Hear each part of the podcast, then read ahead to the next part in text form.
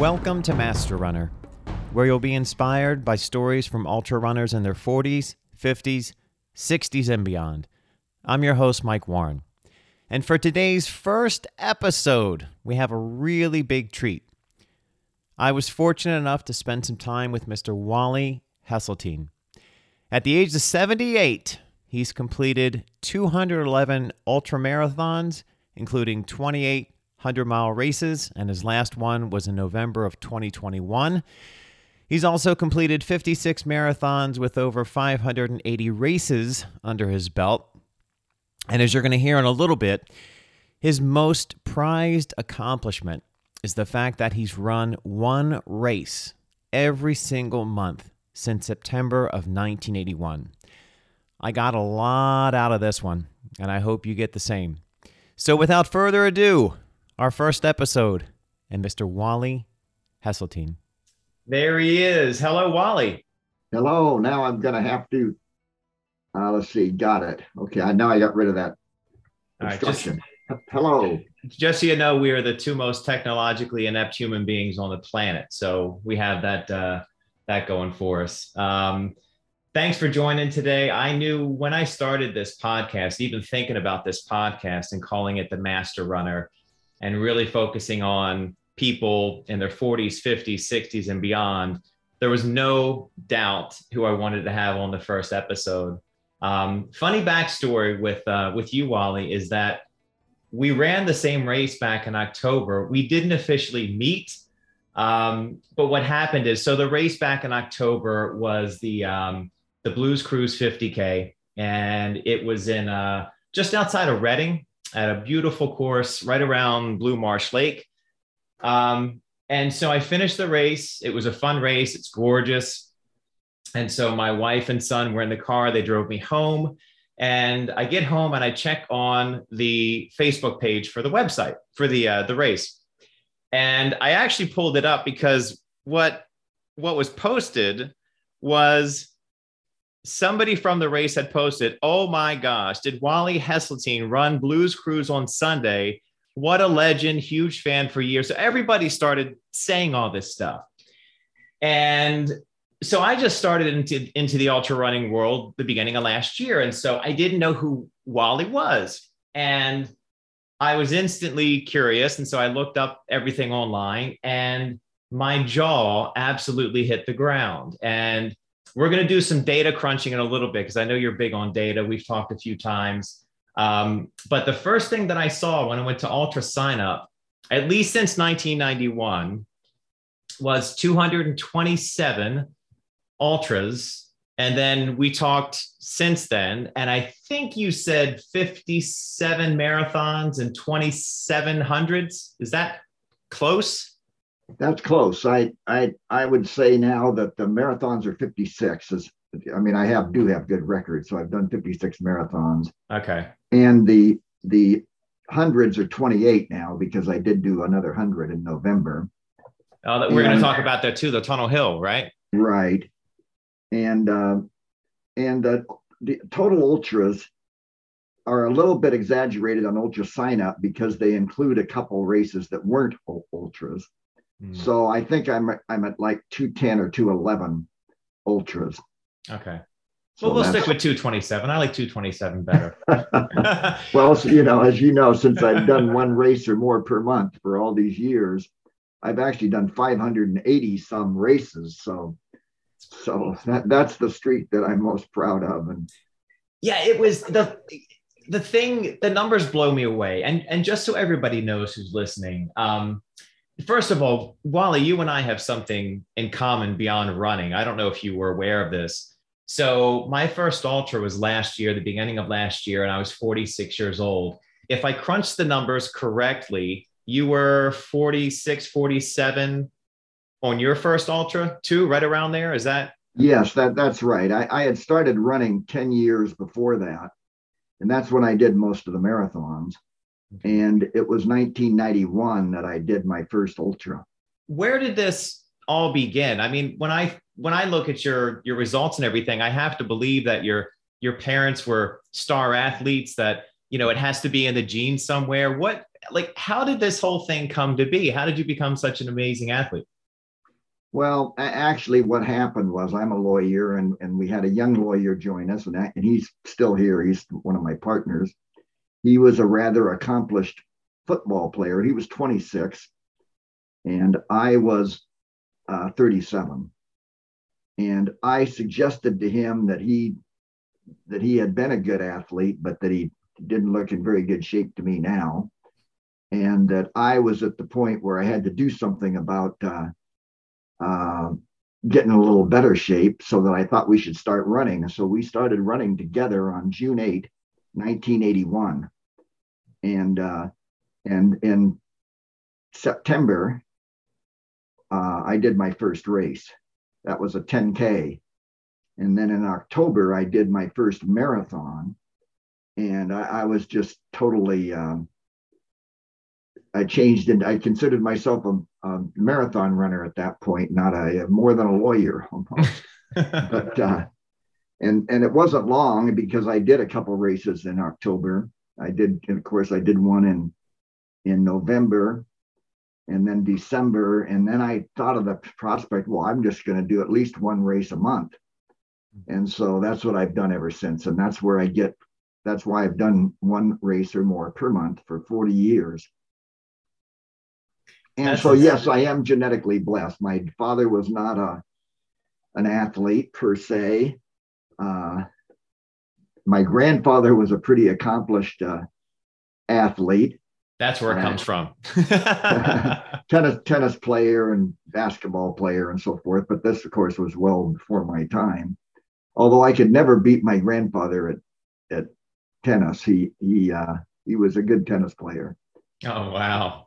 But uh, but at any rate, it uh, I I did adapt to running. I I liked it almost immediately. I thought it changed me quite a bit, even though I wasn't I wasn't particularly overweight or or it wasn't like I was, but but but I felt like that that for for one thing, I played racquetball, and my racquetball partner, who was also my accountant, he had to have bypass surgery at 42, and I thought, you know, this is where I could be headed because I'd exert myself and also snow skiing. Didn't want to didn't want my skis coming off because I didn't want to bend over and put them back on. Just a few things like that caused me to think, well, I got to start doing something. So that's what that's how it got started. When did so you and I had talked about this insane streak that you have going, and um, you told me a story about there was a time where you had to have some surgery done, and you timed it so that you could have the surgery early or the end of the, the previous month and line up a race after the four week recovery for the end of the next month or something like that. What was that was crazy when I heard that. Is that close to what happened? What happened with that? Okay, so so what what happened? And it wasn't actually surgery. Uh, although there was another instance where I had a little surgery deal, but let's talk about that one incident because what happened was is I, I was I was snow skiing at a place called Heavenly Valley at Lake Tahoe, California, and um, I took a fall and fractured my pelvis. And and fortunately, I had my race in already for December. And so I went to see a, a number of doctors, including a couple of personal friends of mine, to get a, to try to get some advice as to you know what I was going to do about running a race in January. And I, I I ended up with a sports doctor that I thought was excellent. And he said that he thought I could do it as long as I didn't create, as long as I didn't run in pain. And uh, and so I did it on, I did that race on January 31. I think it was 1998. And, uh, and then I did another race on February 28 and another race on March 1st. Oh and so I kept the streak going. And, and uh, then, then in, uh, in April, I actually ran a, a, marathon. So, so I was, I was fine. But I only ran like one or two ultras that year. Hmm. Um, but, but I didn't you still kept the streak going. That but was... I kept the streak going with other races. Yeah, it's funny. I had a, um, unfortunately, I had um, my best friend uh, was involved in a really, really bad car accident. He lived in Florida and uh, back in October. And um, it was an awful accident. I mean, you see the pictures, you're you would be surprised to to know that he's still alive. But anyway, he's a runner, and he had a um, a running streak going of 2,138 days of consecutive running. Now he's not a high volume runner. He was just out there doing at least one or two miles every single day. We're the same age, um, known each other 35 plus years, and so when I learned about the accident through his wife, I immediately got on the plane. I went down to Florida. He was in the ICU and he had all these tubes and stuff going in. And it was funny. I mean, looking back, it was funny. Um, the first thing out of his mouth that he mumbled when I got there. Now he was again, he was on day 2,138. He got hit by an 18 wheeler. He's in the mm. ICU. It does not look good. I walk in. He was surprised to see me. First thing out of his mouth, I guess there goes the streak. you know, like it wasn't, it wasn't, hey, good to see you. You know, I'm, I'm uh, you know, I'm so glad to be alive. It was all about the streak. And so, um, you know, I guess when you're carrying a streak that's that long, and especially the one that that you've carried, you want to do everything you can to to keep it going. And um, in his case, I reached out to a lot of folks online, a lot of running groups, and it was really amazing because he literally couldn't move for you know almost six weeks and people who had other similar streaks were donating their own miles. I had people in Germany who were donating miles. I had t-shirts made. It was just a really, really amazing thing to see this big family come together to kind of keep his streak going. So I have all the respect in the world for you and your streak. That is uh that's just absolutely insane. So that is a very interesting story. And of course, I totally understand uh, the concept of someone uh, not even saying hello, but there goes my streak. I totally understand that because the, the streak sort of owns you.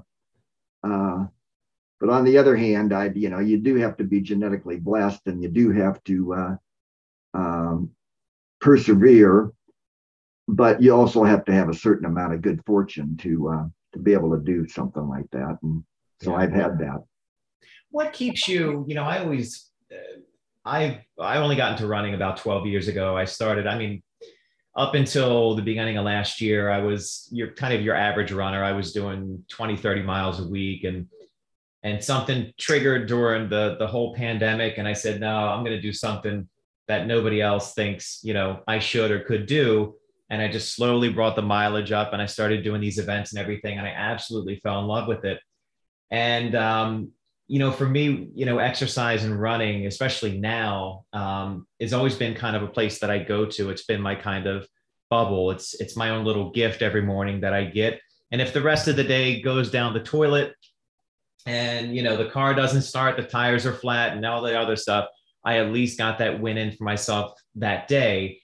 And so I was curious with you, what what kind of keeps you lacing up every day? What is it that is it that you like to go to this little place that's yours that nothing else can can harm you? Like what does it do for you to get this this running in every day? Well what i would what i would say to that is that in order in order to run ultra distances or in order to run long long distance like a marathon or almost any distance you have to train. And and so when i when i talk to people who or in a long run and they trained on 30 miles a week, the thought crosses my mind, well, that the only thing that that does is make it harder for you. It makes the run a little harder. If you train, say, 60 miles a week, which is sort of the figure that I've always thought was a good figure for marathons and ultra marathons, then that'll make it a little bit more doable at least. And that together with experience because you need experience. To, you, would never learn all the rules with with running ultras. It takes forever. It takes the two lives, I think, in some instances, because you make mistakes. But you do get experience, and you know how to how to pace yourself and how to eat and how to get through it a little better as you do more of them. Uh, but I think it. I think the discipline um, because I can't say no that every single time I run, and I do run six days a week. No, I don't. I didn't like it particularly to get up at at um, 5 a.m. this morning and go put some miles in. But but I but I'm com- I'm compulsive about it in the sense that I want to get my I want to get my mileage in, I don't want to run like tonight. I'd rather rather have gone in the morning. So I went this morning, and I didn't have a a, a hard uh, schedule today, so I could I can do it in the mornings. If I had a hard schedule, then I'd do it at night. But but I think the discipline of of um, doing it is what keeps you going and makes it real doable. And, and by the way, in order to get that discipline, I think you need to keep good records. So you have to have a good diary that so, so that you remain honest to what to what what you're doing. So that's what I do. I I keep I keep records. I always try for 60 miles a week, except on now nowadays being a getting older has affected me somewhat so that I do I do uh, go pretty low during the week at times. Uh, like this morning, I did 5.3 miles or something. Mm-hmm. Uh, and my minimum would be three. But because I'm headed for 60, I'm not leaving too many to, I'm, I'm ready to go long on the weekends on to, to make the mileage and to keep the mileage going for the following week. But, uh, uh, but it's not too long. But then, of course, I keep careful records. So I'm, I'm, I'm disciplined in that sense. And I think that's that's what that's what helps. Yeah. So speaking of the records, I mean everything now. I I had I had kept um, actual physical logs for a while, and then I, I scrapped that, and I said, well, Garmin records everything for me. I'm just going to go into my progress summary and see the the monthly mileage and see where my heart rate zones are because I train a lot based on heart rate. With all your number one, I'm assuming that everything is a manual record where you're actually writing in a book i did 5.3 miles this morning and at this pace and this you're going to show it to me. Do you have it there? No no I, I, I don't have it here but it, but i do yes. I i've used the same uh, calendar record book. It's an old jim fixx if you know who that is by the mm-hmm. way but it's it's an old jim fixx calendar it's red i have 40 of them Wow. Because I, I I used it right from the beginning, and I, and, I, and so yes, I keep I keep manual records. Uh, I also ha- have a Garmin now, and I've had one for a number of years. I very much like a Garmin because it makes you more flexible in where you go, and and, and I so I, I really do like it. So I do have that Garmin record, but no, I still keep those manual records. And do you, um, do you hate all the technology now? I mean, you can you can look at respiration, you can look at cadence, you can look at heart rate, you can look at a zillion different data points. Is it kind of is it too much now, or is it you know what what's your thought on all the data that's captured with these these watches now? Well, I, I think it's probably pretty good. I will say that I had I don't now nor have I ever paid any attention to my heart rate. So mm-hmm. even though I have a Garmin that's that it's the one I don't use, but I do have another Garmin that does heart pulse rate, but I, have never paid attention. Always done it on my own, um, uh, within my, you know, staying within yourself or whatever, so that yeah. I've considered myself a good downhill runner in the day, especially. So I didn't worry too much about the ups. I just pressed going up as, you know, as, as good as I could, but didn't try to run necessarily walked up like at Western States, uh, walked up those climbs, but on the flats and the downs, I tried to make some time. So, uh, but but I haven't no, I haven't paid attention. I kind of like that. I do like the records. So now I'm keeping. Oh, I think what is it? Four. I watch four things: pace, uh, distance, time, um, Oh, oh yeah, and and, and I, I, have been keeping, I have been watching Elevation Gain. Oh, uh, right. So I just get a kick out of seeing that that stuff, but but I haven't paid much attention. I haven't paid any attention to cadence or to um, um, or to heart rate or to it, it or, or to other statistics that are on there. Yeah, yeah. I guess for, I guess for for a lot of people, I guess there's always this debate. You know, there's the the data junkies and then there's the ones that are just masters at exertion levels and knowing when they're beyond a certain point and how long they can sustain it and then others like me need the data i think because i'm just not i'm not great on perceived effort i think i'd be okay but just i, I feel good knowing exactly where the zones are and stuff like that but okay. there's always this kind of kind of debate between the two so well, I, I, think that's a good a good thing. I mean, but I just haven't done that. But but uh, in fact, my wife is I, like I tell you, I have another Garmin sitting in the drawer, and I I've told her I, I kind of like to start checking my heart, and she she doesn't want me to check anything else. In some ways, you know, it's like I have enough records. Yeah. So so I don't know. I so I haven't started doing that yet. I was going to ask you. So so I um my son's twelve, and mm-hmm. uh, he is at a point where he he's terrified of making mistakes. And so you know he's in sixth grade middle school all this you know adjusting and everything. And he's just terrified he's going to get something wrong that he's going to fail a test. He's just he's in that mindset now. And i was telling him the other day i said look the only difference between you and me is i have 35 years more experience screwing things up. And I like screwing things up and I love being a failure and having mistakes because that's that's how I learn.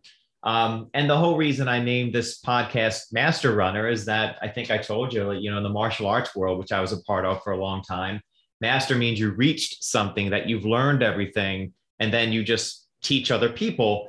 And in running, it, it's it's actually the exact opposite. It, it refers to an age group, but it's you know, the older you are, I feel like the more time you spend in the sport, the more mistakes you make. So, my question to you, and this might sound weird, is what is your, if you had to go back over your, your running career, what was your favorite mistake in terms of the one that you made that taught you something that stuck with you for the rest of your running life? Was there one, can you pinpoint one time, one major mistake that you made where it was like, I'll never do that again. Lesson learned. Well, I could probably tell you about a whole bunch of them, but, but uh, one, one, one comes to mind, and that is that in ultra running, especially, you, you don't you got to do things like not fall down, because if you fall down, it give, it gives you it might you might get hurt, uh, but at the least it's going to be a psychological setback. So yes, I got ahead of myself in in when I did hundreds at first, especially I did my first hundred at Western States, and I did 2711 or something like that. that I mean, it was 2711, but uh, uh, but then of course my goal was to go sub 24, but but I got a little bit too. I guess I did go sub 24 the second time. So now my goal is to go faster than that, you know. And I thought I was fully capable of it. And so in the in the year 2001, I think it was, yeah, it was 2001. I did Western States. I'm watching runners ahead of me way back at the 30 mile mark or 25 mile mark, and, and I'm I'm pressing to catch him, and I fell twice, and ultimately I DNF'd in that race because I, I did hurt, kind of hurt myself and uh, and so I but I thought, you know, I learned more from those falls and from not getting ahead of yourself than most than any anything else that I had learned in in ultra running. And so I think, yeah, if you if you get if you don't eat right, if you don't eat real food, for example, uh, or you don't drink your bottles, uh, then then you get punished in a certain way that you learn and then you learn not to do that yeah but you gotta you gotta take care of that kind of business so that's gonna, that's an example of that I, am going to jump ahead a, a minute because I, I, was going to touch on this later, but since you brought it up with um, nutrition now and hydration, I mean, it's it's overwhelming. It's almost like nowadays you have all these apps and you can watch all these things. You can watch Amazon and Netflix and HBO, and it's some days it's just too much where UCAN't make a decision. You just say, look, I'm going to stick to what I know. I'm going to read this book. I'm going to watch this, whatever it is. And I kind of feel like that with the running world now. There's so many different products. I mean, you know, from you can to Tailwind to Scratch, there's a zillion different things. There's gear, there's compression socks, cruise. There's a, and for anybody coming into the sport, you know, it can be daunting to put it lightly. And so, you know, when you look at all the stuff that's out there now, especially on the the nutrition side, um, are you kind of more of the mindset that you have to drink real things and eat real food, or do you subscribe to some of the advances there, or what's your? You had mentioned before, I think you're uh, at some point the uh, the hot dog bun sandwich that you made or something. I mean, what's your what's your take on all the stuff that's out there now, and is it even necessary? Well, here, here here's my take on it. Uh, first of all, Tailwind. That that's what I drink now, and that's. I I think I started out in ultra running drinking more of the sweet stuff, and I, have always had sort of a sweet tooth, and I and I liked that. I forget what they even were now, but I think like Exceed or or even Gatorade. You know, I, I liked it. I think it's a good idea to like a whole bunch of things because you go to a race and if they offer nothing but that, sometimes that's what you're going to be drinking for sure. Yeah. Um, but but I I do like Tailwind. I got used to GUs. Um, taking goos, but but I'm not one that's going to take goos for one once an hour for 24 hours or anything like that. So, but I'll take them once an hour for eight hours, let's say, or some period of time like that. Uh, I like Clif bars, um, so I'll so I, I I pretty much and I like pretty much one type of Clif bar. I mean, I like them all, but I I stick with chocolate mint or whatever hmm. Clif bar because I like it. Yeah. And I look forward to that in a in especially in training, you know, where if I'm doing a six hour run, I'd, I'm waiting until three hours and then I'm going to have that. Um, as far as real food goes, I would just tell you this. I had a pacer, happens to be the same pacer who just paced me at, at Tunnel Hill. I had done a hundred called Umstead, where I didn't take a pacer, and my wife was going to get me a pacer locally, and she did. She got she got me a pacer, but that pacer this is a 12 and a half mile loop in, in North Carolina called Umstead 100.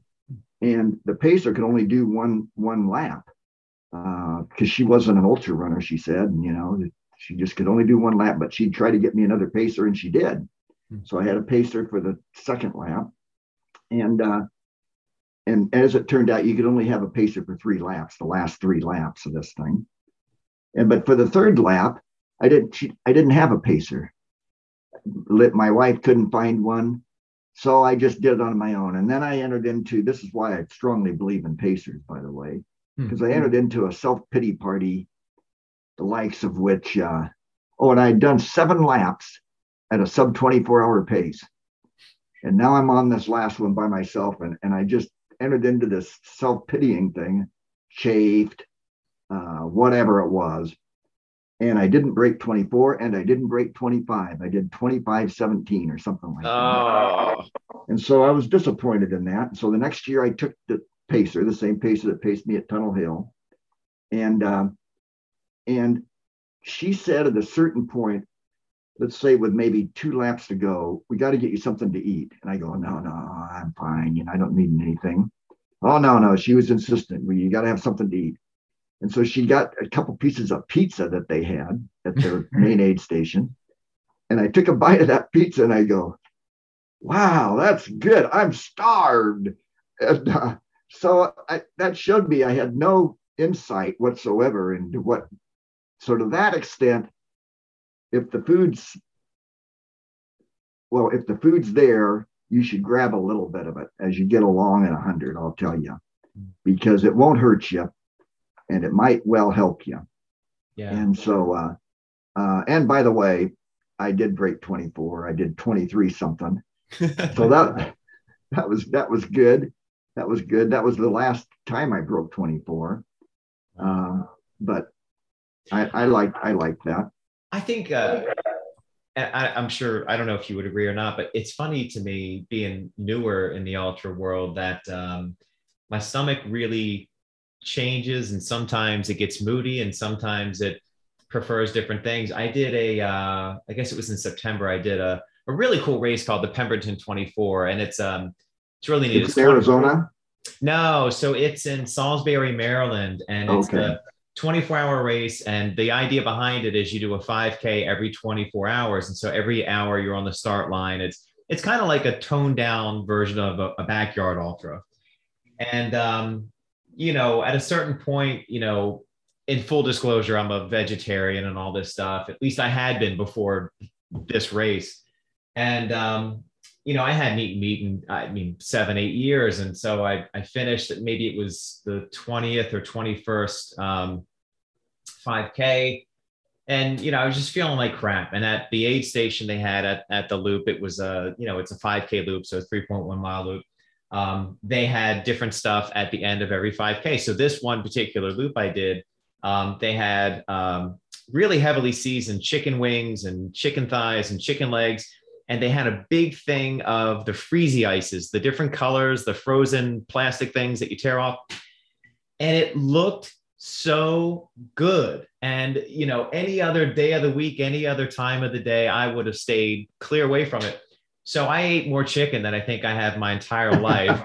and I had like three of these freezy ices and it was what my stomach wanted. And after that, the last three 5Ks, I, it was like I felt like I had just started. I felt so refreshed. So it's it's just been weird to me that you never know what your stomach's going to be in the mood for. But I I guess you would agree that you kind of got to go with what your stomach's telling you. You know.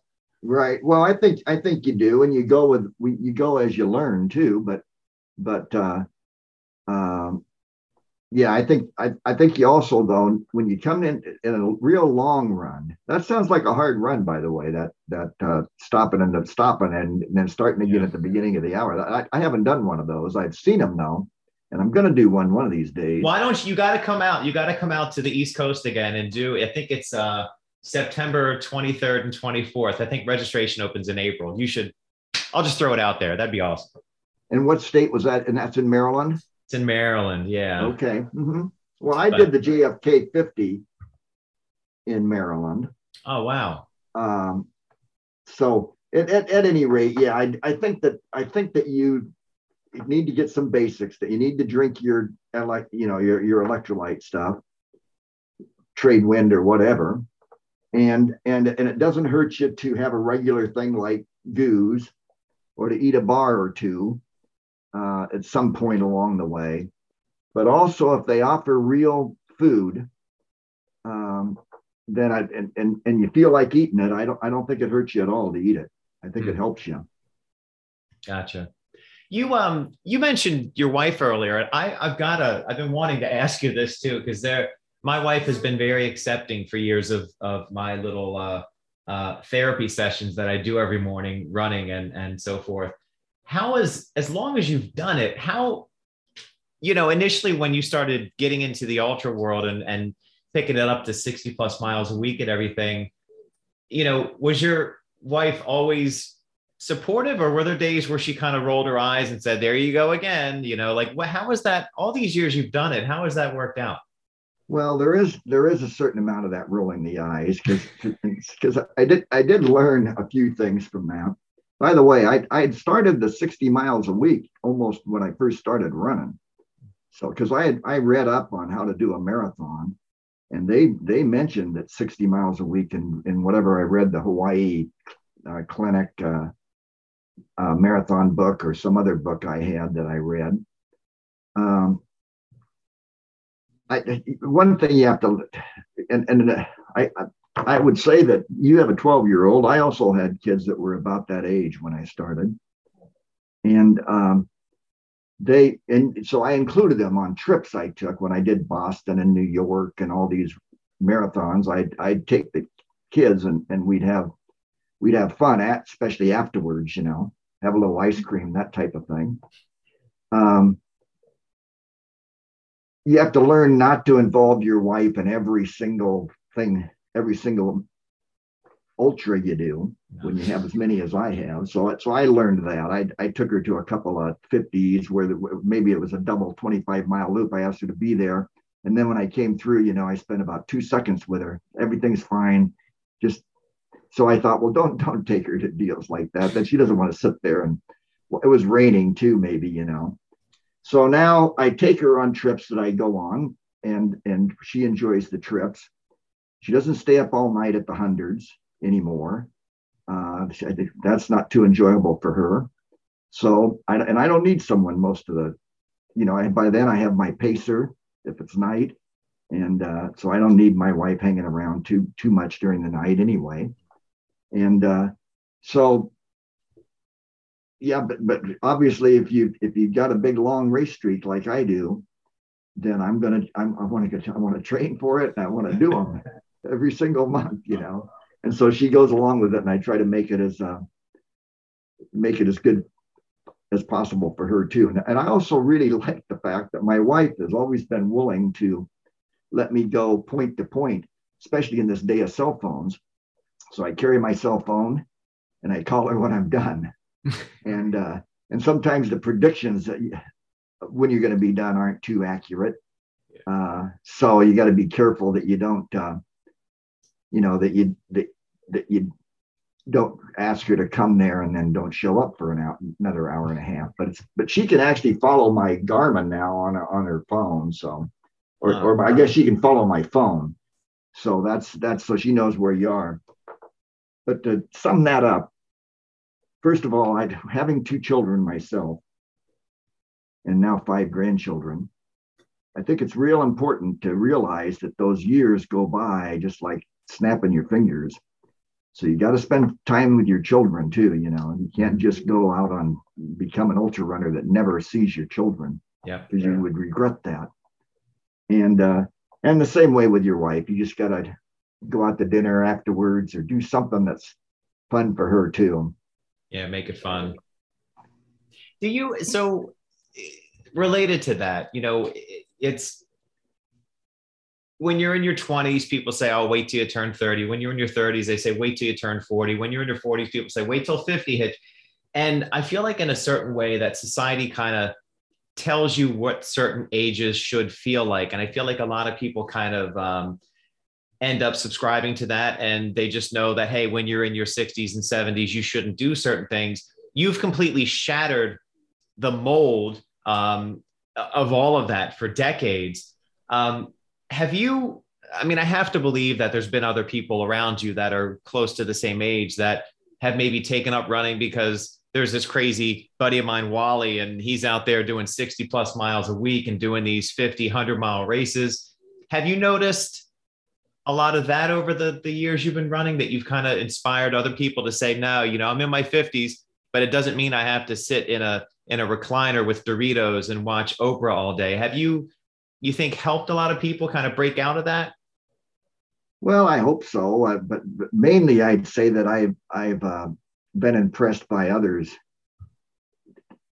Others impressed me to that effect, hmm. um, and I st- still to this day I see. Uh, in fact, I got an article today that someone sent me, and it lists these these great runners, these uh, that are my age and and uh, and younger because not too many of them are older but but there is actually a i do have some friends that are slightly older too hmm.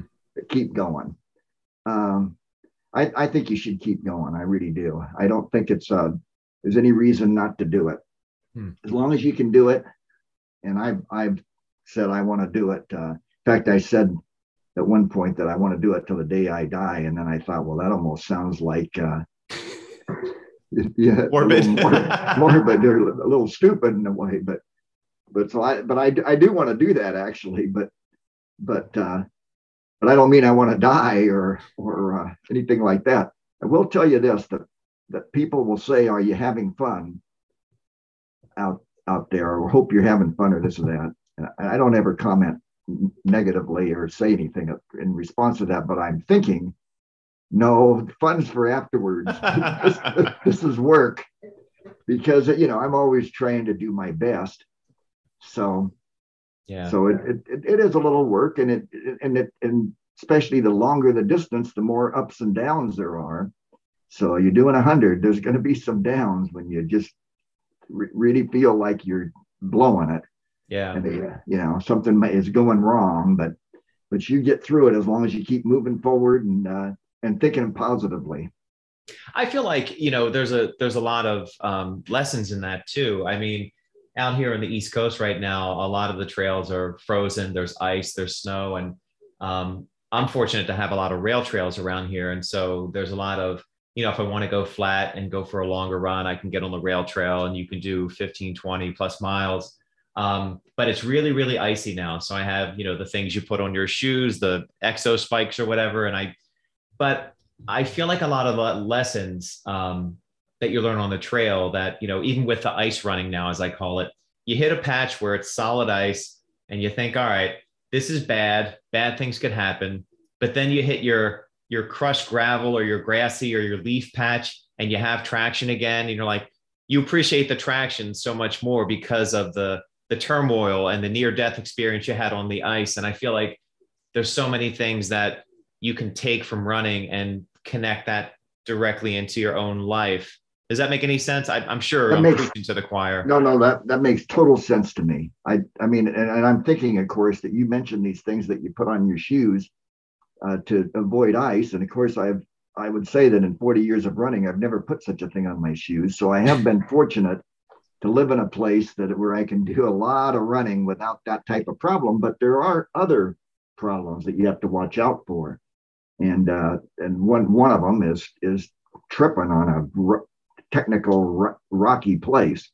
And I think a r- real important lesson for ultra running is that if it if it gets the race is, is long by definition, and if there are rough spots, take it easy through those because there's no point in expending all your energy uh, trying to speed through an impossible area, or, or, worse yet, having an accident with there, you know, that's going to give you a setback. And so you need to take it easy there, but then remember to watch for places where you can move well. And uh, uh, so I think I, don't know anything about. I mean, I don't know that I know too much about uh, icy conditions because I haven't run too much in those. But but certainly with rocky or steep downhills or or things that you can take it easy on and it's going to end in a couple miles. And when, when it does end and you come out, you almost see people, at least I used to see people back in the day, especially. I'd see people up ahead that went blazing by me and, and they didn't really gain anything by it.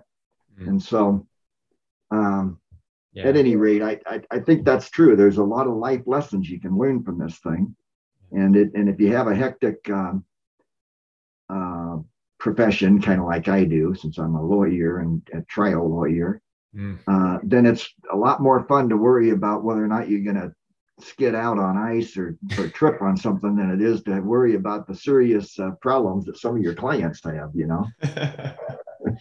Speaking of of um, of life lessons, is there, I don't know how to say this, is there anything that if you put the 48 year old Wally next to the 78 year old Wally and they got to shake hands and meet each other, is there anything that the 78 year old Wally would tell the 48 year old Wally, whether it's related to running or anything else? Is there any kind of coaching, quick coach, coaching words of advice that you would give to 48 year old Wally or?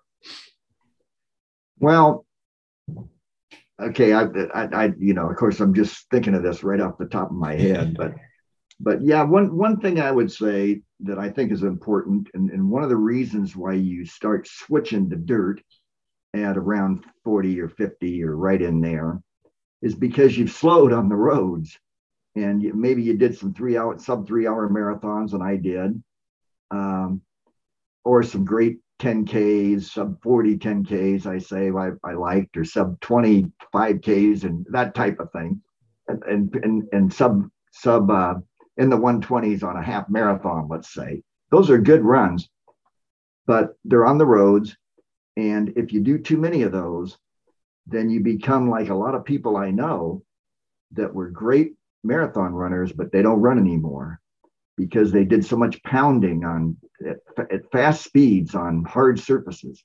So I think, yeah, I would tell myself that hey, you you you got your sub three hour marathon. I didn't get it by much, by the way, two fifty seven, but whatever, I, I I got it. Yeah.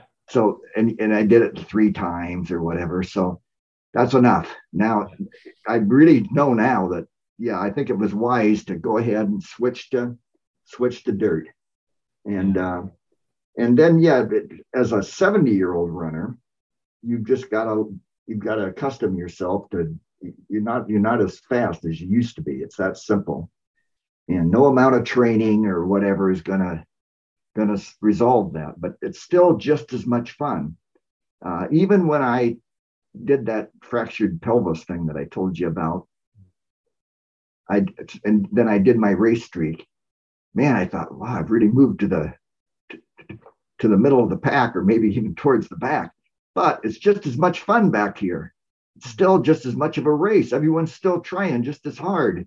Yeah. And so it didn't that didn't bother me in the least, you know. And yeah. so th- that's the way I have to think now. Is it is that um, I got to make the cutoffs, and I, I don't want to be last if I can help it. And uh, so you just look for for goals like that. And so maybe that's the type of advice I'd give uh, to my to myself even at at 48, although it was around 48 because it was 1991, so I was maybe 47 when I did my first ultra. But I will tell you, when I did my first ultra, it was called Ohlone 50K in California. It's um, it's it feels like a 50 miler, and I was a good road, pretty good road runner then. So when I went out of it, big old climb and then downhill, and so I was like in fourth place at uh, um, 10 miles in or whatever. And then I met the, like the most most of the field. We started going by because this was this was quite a climber deal. So when I was done with this thing, then I and I did about six and a half hours or something, I think, in this 50K.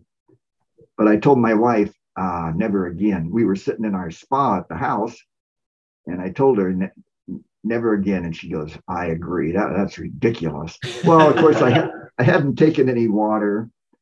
Uh, I didn't have dark glasses, no hat, you know, maybe a, I don't remember, but maybe I wore even a tank top deal, you know. So, and, but I, I honestly didn't do another uh, 50K or another ultra marathon for more than a year. So, wow. But then what, then when I did, did one again, I got well, the next one was a 50 miler. And again, that 50 miler, it's called American River 50. I went out the first half in about three hours. So I was doing like a three hour marathon, I always considered, you know. But the only thing was, then the second half, which turned which turned to more of a trail and stuff, I did that in five and a half hours. so, so, uh, so that, you know, I, I, I you, you learn things from this stuff. But well, but nevertheless, I was hooked by then. I mean, that was my second ultra, and and and I, that made me eligible to apply for states, and and uh, so, so I started doing ultras.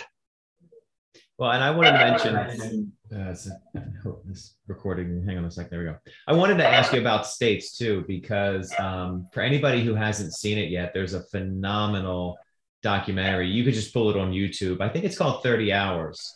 Yeah, it's um, got Wally 30 hours. Wally 30. And it is absolutely amazing. And so, of course, it goes through the 2016 um, attempt at sub 30. Um, it's heartbreaking at the end. My gosh. But I, I, you know, I wanted to ask, I think it was, well, it's just, just a hair under 32 hours. 30, I mean, you were a couple minutes over. You weren't much. It was a couple minutes over, exactly. Um, and, and I'd, I'd run Western States six times, so I knew what to do. I thought I had it totally, uh, I thought I was doing it just right, you know, but I, but I wasn't. I was calling it too close and, t- and demanding too much in the last six miles. And, uh, and so I gave it every effort in those last six miles to make it, but, um, but it didn't happen. What happened in um, the following year wasn't there there's there just a kind of this confluence of snow and bad weather and everything in 2017 was that what? Yes that's what happened. Okay. It was it was it was something else. It uh, and so i just i i dnf'd again. Mm.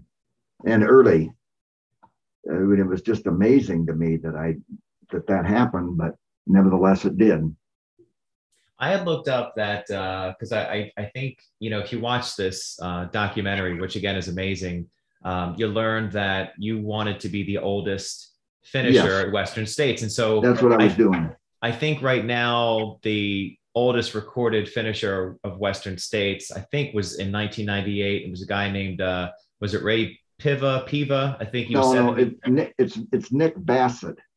Nick. Bassett I know Ray Piva too, and I want to mention him to you. But um, but it was Nick Bassett, a friend of mine, who did a great run, and uh, and and finished it, and he was 73, and I was 72 when I tried, so he would have actually broken my record, but that's okay. Uh, on the other hand, but I do want to mention Ray Piva for a minute because Ray Piva is one of the greatest old runners that ever was. I mean, and he's still alive. He's like 94 now.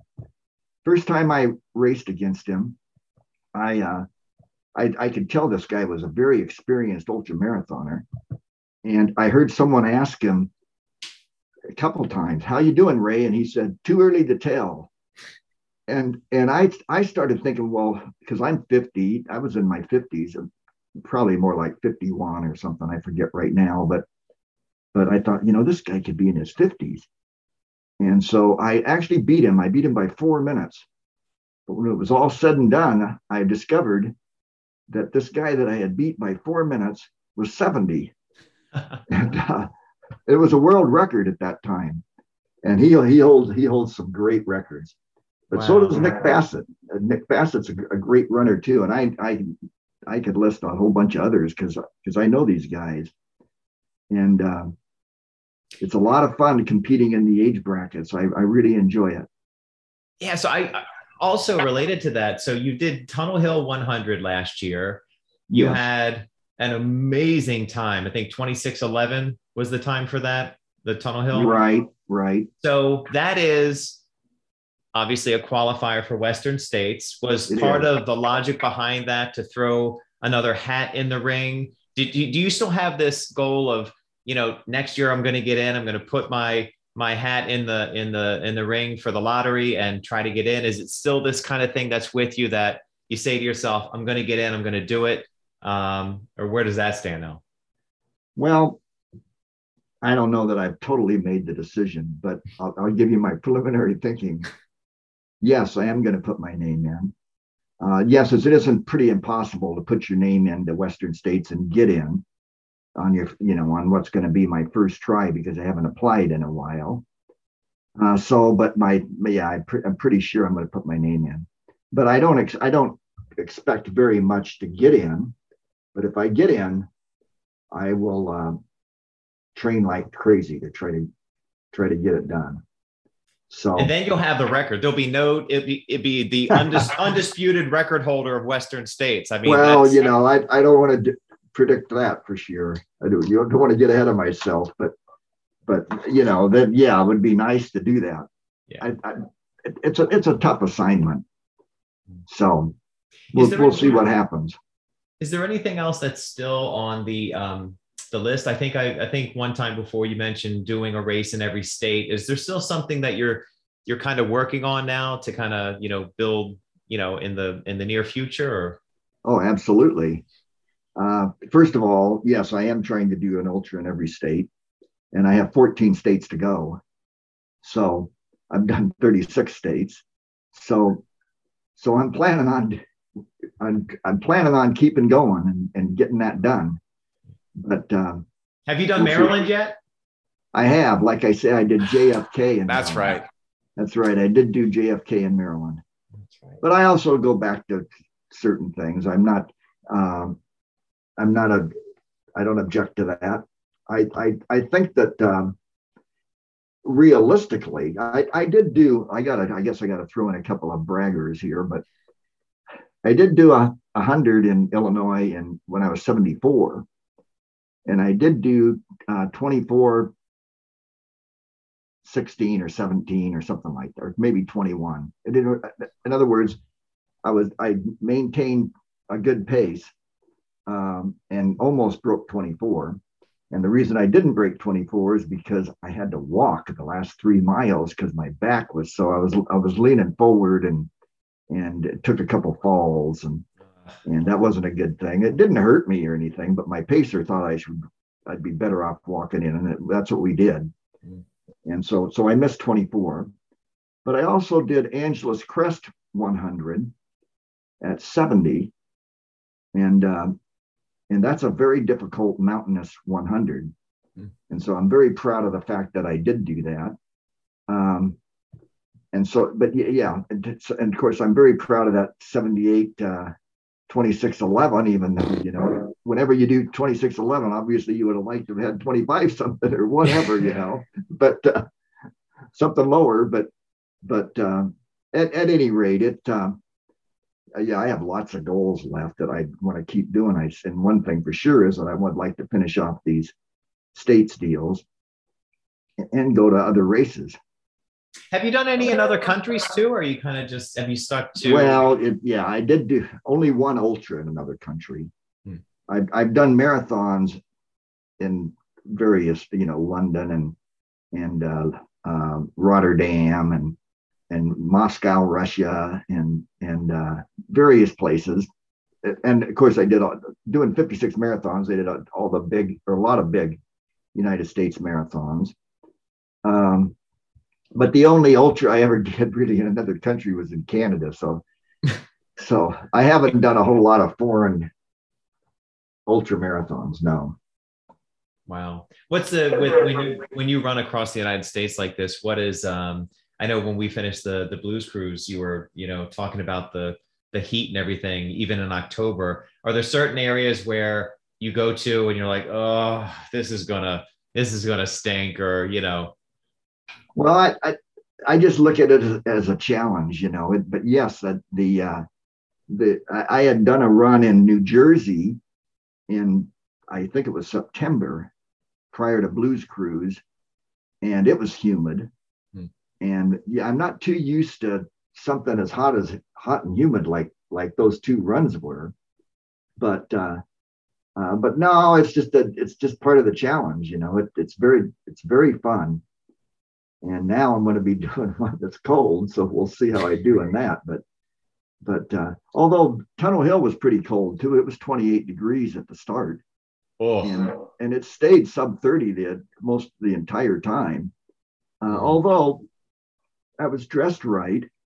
So I, I didn't get particularly cold while running. I put on a, a Houdini um, Patagonia windbreaker mm-hmm. at night and um, and had gloves and a long sleeve shirt and that type of stuff, you know. Yeah. So Hopefully, the aid stations had hot drinks like coffee. Hopefully, that was there. well, I didn't have any of that, but. And you probably don't drink any of it anyway, do you? Well, I drink a little. No, I don't drink. I don't drink coffee in the sense that I don't drink caffeinated coffee. I like, um, you know, like a decaf mocha from Starbucks or something like that. But that's a, kind of like a dessert. But, but uh, yeah, I, I, don't drink that kind of stuff on a run. But but I, I do take GUs, and um, so, you know, it's not like I'm I'm totally against caffeine. It's just that I never have drunk any coffee on a on a run. Yeah. Unfortunately, that's the only uh, I think the only advice I have. I I wouldn't be able to function in the world without at least two or three well, cups sure. a day. So it could be worse, right? It could be absolutely. You know. well, I'm also a quasi-vegetarian. I, that's what I call it because I, I do eat some meat and I do like a steak after uh, a big long run, but but we don't eat meat at home, and and we so we we are quite a bit vegetarians. When did that start? Because for me, it was you know it was about seven eight years ago that I just decided to to make the change. Was that was that a more recent thing, or was that years no, ago? No, I'd say that's more of a lifelong thing. Tell you the truth, I was kind of brought up that way, and uh, so with me, but but then again, I there's a lot I don't I don't claim to be a, a total vegetarian because there's I do eat some meat. Hmm, gotcha. Yeah. Well, look, I've taken up enough of your time. I I cannot thank you enough for. Oh, you're welcome. It's you know, pleasure joining, talking to you. Yeah, I mean, you you're. I know you're very humble, and you probably don't like to hear it, but you are a huge inspiration to me and so many others um, in the ultra running community. So I, I just I feel so honored and privileged to have. Well, stole- thank you very much for for that. But yeah, and I stole an hour and 15 minutes of your time, 15 minutes trying to figure out microphones and everything like that before this whole thing started. But um, yeah, and have a have a great time on your race. The 15 hour. When is that? That's coming up. That's February 12th. February 12th, and that's in where again? Colorado. Okay, so you won't have to deal with any uh, frozen eyebrows or eyelashes or anything like that. I don't think, right? Well, we'll see. we'll see what happens. I, of course, I also w- would wear dark uh, glasses, and I'll wear a ski hat probably. you know, whatever. I'm taking pl- stuff that that uh, right now I'm just still wondering about what I'm going to do pants wise. You know, I I've got some long john deals that I bought on a trip, and of course I have ski clothes from being a snow skier. And but we'll see. We'll I'll take plenty of stuff. You know what I got just recently for the uh, the cold weather? I got these um, uh, compression socks. That but they're skiing. They're they're made for skiing compression socks, and so they're so warm. I feel like that's the main thing that prevents my toes from turning into little ice cubes. Really? Yeah, I'll send you the link. I, I forget. Yeah, the, do uh, send me the link. I'd be very interested in that. Yeah. Don't don't forget that because I'd like to get get a hold of those, uh, a pair of those, and um, and and see what I think. Yeah, absolutely. Well, look again. I can't thank you enough. Uh, you're you're a huge inspiration, and uh, good luck with the uh, the next event. And uh, for everybody else, just keep lacing up, and I'll see you next time. Thanks again, Thank Wally. Mike. Sure, you're welcome. Thank you. See ya. I hope you enjoyed that one as much as I did. I really had a lot of fun interviewing Wally and picking his brain for a little bit. Until next time, keep lacing up and keep inspiring. See ya.